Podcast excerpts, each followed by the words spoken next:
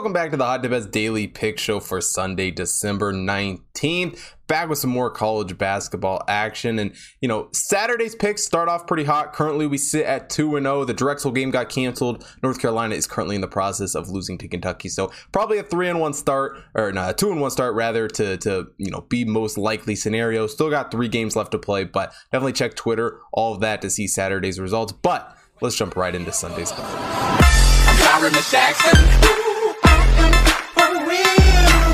The first game on Sunday, we got Mercer taking on Florida Gulf Coast. Mercer comes into this game seven and four in the year. Florida Gulf Coast nine and three, and you know Florida Gulf Coast might not get the love, especially in the hot tip rankings. 230, um, 190 in KenPom, Mercer 186 in the hot tip rankings, 193 in KenPom. But Florida Gulf Coast has been pretty impressive. You know, they had that really good win over Rhode Island earlier in the season, which definitely impressed me. You know, losses to Loyola Chicago, USC, FIU, none of those are really bad losses per se. Um, maybe they could have played a little bit better in those games, you could argue. Um, but Mercer hasn't really done much either. You know, losses to Arkansas, Winthrop, St. Louis, Middle Tennessee. Um, you know, they don't really have a great win. They have one top 200 win over Georgia State, but that's really all this Mercer team has going for it. Felipe Haas Haas leads Mercer in scoring with 15.3 points per game. Jalen Johnson, 14 points per game. So, you know, two decent scores there. And as a whole, they have shot the ball fine. You know, 52.7 effective field goal percentage, 35.3 from beyond the arc. Really nothing to complain about there. And not a whole lot to complain about from Mercer on the offensive side of the ball at all. 109th in adjusted offensive efficiency. Um, but the defense isn't great. 288th in adjusted defensive efficiency, according to KenPom, really does concern me for Mercer here. Looking over for Florida Gulf State, though, they have shot the ball well too. You know, Travis Dunn-Martin leads the team in scoring with 19.5 points per game. Cyrus Largie is also dropping 12.9 points per game. And as a whole, Florida Gulf Coast has shot the ball extremely, extremely well as well. You know, 53.9 effective field goal percentage. They're hitting 37.5% from beyond the arc. And while offensively they might not be, you know, highly touted as what Mercer is, only 183rd in adjusted offensive efficiency, they definitely make up for it on the defensive side of the ball. 203rd in adjusted defensive efficiency according to this game, um, or according to KenPom. And for Mercer coming into this game, you know, they haven't been super impressive on, on that defense, most notably. Um, and their rebounding really hasn't shown me much either. Felipe Haas leads the team in rebounding, but he's only pulling down 5.9 rebounds per game. Um, they're 258th in offensive rebounding. Defense, they actually get a slight boost, which is a little bit surprising, you know, based on the rest of their stats 168th in defensive rebounding. Um, but Mercer has had struggles on the road this season. I think they continue that here. Florida Gulf Coast, on the other hand, plays a very fast style, you know, a high tempo basketball, and going up against a, a defense that isn't very good in Mercer, um, I think Florida Gulf Coast will definitely be able to exploit that. You know, they're 71.5 adjusted tempo according to KenPom, good enough for 51st in the country in that category. And I absolutely love this Florida Gulf Coast team here at home. So give me Florida Gulf Coast minus three here against Mercer. Up next, we got Colgate taking on Monmouth. Colgate comes in as game four and seven on the year. Monmouth is nine and two. Um, now, Colgate is actually still getting quite a bit of love from the Hot Tip Bet ranking. 78th in that, 136th in KenPom. Monmouth at 114 in, in KenPom, and really still no love from the Hot Tip Bet rankings, 175th.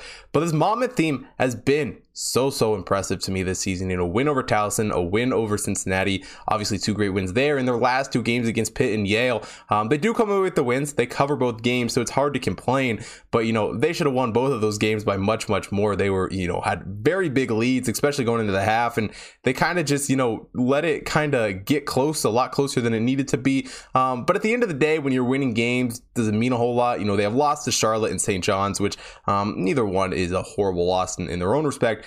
But this Colgate team, you know, obviously had that huge, huge win over Syracuse earlier in the season that, you know, really put them on the map. But they haven't really done much since. You know, it hasn't been super good for what Colgate's done. Nelly Cummings also, or obviously, leads them in scoring with 17.6 points per game. He's their main playmaker, but he missed the last game against St. John's, and really his status for this game is unknown. I tried to find anything updated about an injury report, anything from Colgate really couldn't find anything um, new information wise. I would be kind of surprised if he ends up playing in this game. Um, I think it's really day to day with his injury, but um, we'll only have to wait and see. And, and, honestly, if he doesn't play in this game, I would expect Monmouth to become much bigger favorites in this game because Colgate's not much without him. You know, Jack Ferguson is their second leading scorer, but he's only dropping 12 points per game. And overall, they've shot the ball fine with Cunningham in the in the in the roster, but against St. John's, they didn't look near as good. Um, as a team, though, they're hitting 52.6% effective field goal percentage, 38% from three, and it and it really does help boost that offensive rating. You know, they're 74th in adjusted offensive efficiency, um, but it's another team that really struggles on the defensive side of the basketball. 253rd in adjusted defensive efficiency coming into this game for Colgate.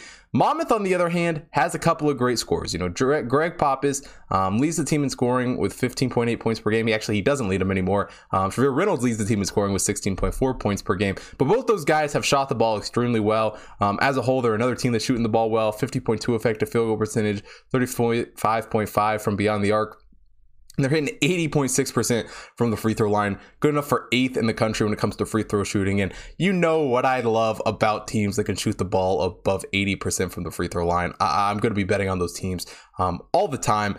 And they're good on the offensive side of the ball, 185th in adjusted offensive efficiency, according to KenPom. But defense is really where this Monmouth team excels. 70th in adjusted defensive efficiency. Their defense has been so, so impressive. Nikkei Rutty leads this team in rebounding with 7.2 rebounds per game for him.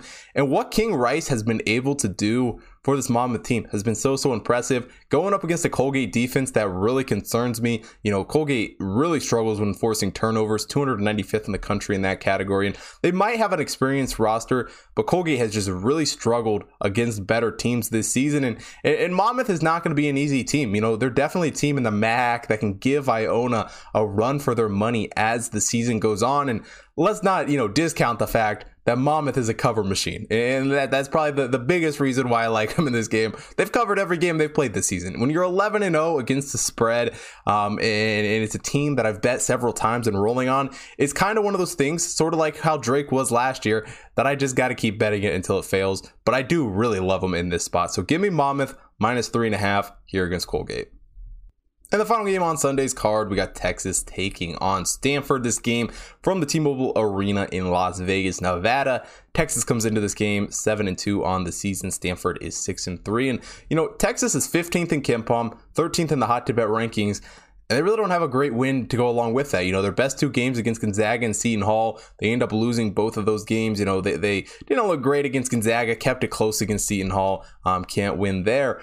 But I do love what Chris Beard has here. He has a, a pretty decent roster together. Um, you know, returning home to Texas. Timmy Allen is dropping 13.1 points per game for Texas here. Tre Mitchell also dropping 11.6 points per game. And they really do a great job getting a lot of guys involved in this offense. A 54.6 effective field goal percentage for Texas, 36% from beyond the arc, and they're hitting 75.6% of their free throws. And while Stanford has a decent win over Oregon last week, you know, they have some questionable losses. The Santa Barbara loss wasn't great. The Colorado game, they should have been more competitive in. Um, and Baylor, they got blown out. I mean, I, I would have loved to have seen them play Baylor better, especially because I think Baylor and Texas are two very comparable teams, not just because they're both in the Big 12, but that does certainly, you know, help in that comparison. As far as Stanford goes scoring wise, um, Jaiden Delaire is scoring 12.6 points per game. Harrison Ingram also dropping 12.6 points per game. And they haven't been a horrible team shooting wise 51.4 effective field goal percentage, 34.4 from beyond the arc. But they're only hitting 64.8% of their free throws. And going up against a Texas team, especially late game, you know, when, when margins can either, you know, dwindle or get wider, I don't love Stanford not being a great free throw shooting team. And they haven't been great on either side of the basketball. They've been kind of middle of the road. 85th in adjusted offensive efficiency, according to KenPom, 93rd in adjusted defensive efficiency. And you compare that to a Texas team that has been great on both sides of the basketball, 20th in adjusted offensive efficiency, 18th in adjusted defensive efficiency. There's definitely cause for concern with Stanford here. Um, you know, they, they really, really struggle at times to slow down good shooters, and Texas has a lot of them. I think it's going to be hard for their defense to, to prevent Texas from really just running away with this game. Stanford is yet to win a game away from home this season. All their neutral site and away games so far this season, they have lost. They're actually undefeated at home. So, um, an interesting split nonetheless there, but I definitely think they struggle in this category um, or in this game rather. Texas has, you know, been great on both sides of the basketball. They're third in the country when it comes to forcing turnovers.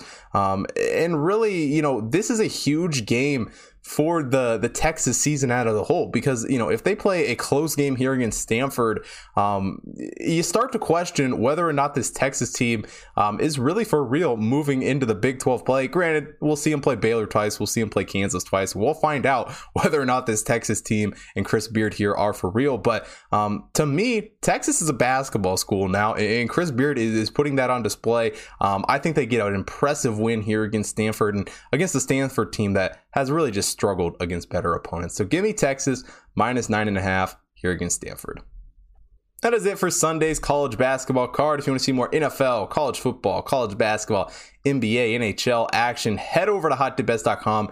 Check out all the computer model picks up on the website. As well, if you're not already following me at Hot Chris on Twitter and Instagram, make sure you follow me there so you don't miss out on any of my content. As well as follow Hot Chris on the BetStamp app. We're going to get early access to all the picks. Don't miss out on any of these line movements, um, especially in college basketball where they can be so wide. Follow on BetStamp to get the best lines possible. Also follow Hot main account on Twitter, Instagram, Facebook, TikTok. Stay up to date with all the computer model stuff happening over there. As well as if you're watching here on YouTube, like the video, hit the subscribe button down below, hit the bell notification so you don't miss out on any future content. And most importantly, drop a comment. Let me know who you guys are betting on for Sunday's college basketball card. And thanks for watching today's show. I will see you guys tomorrow.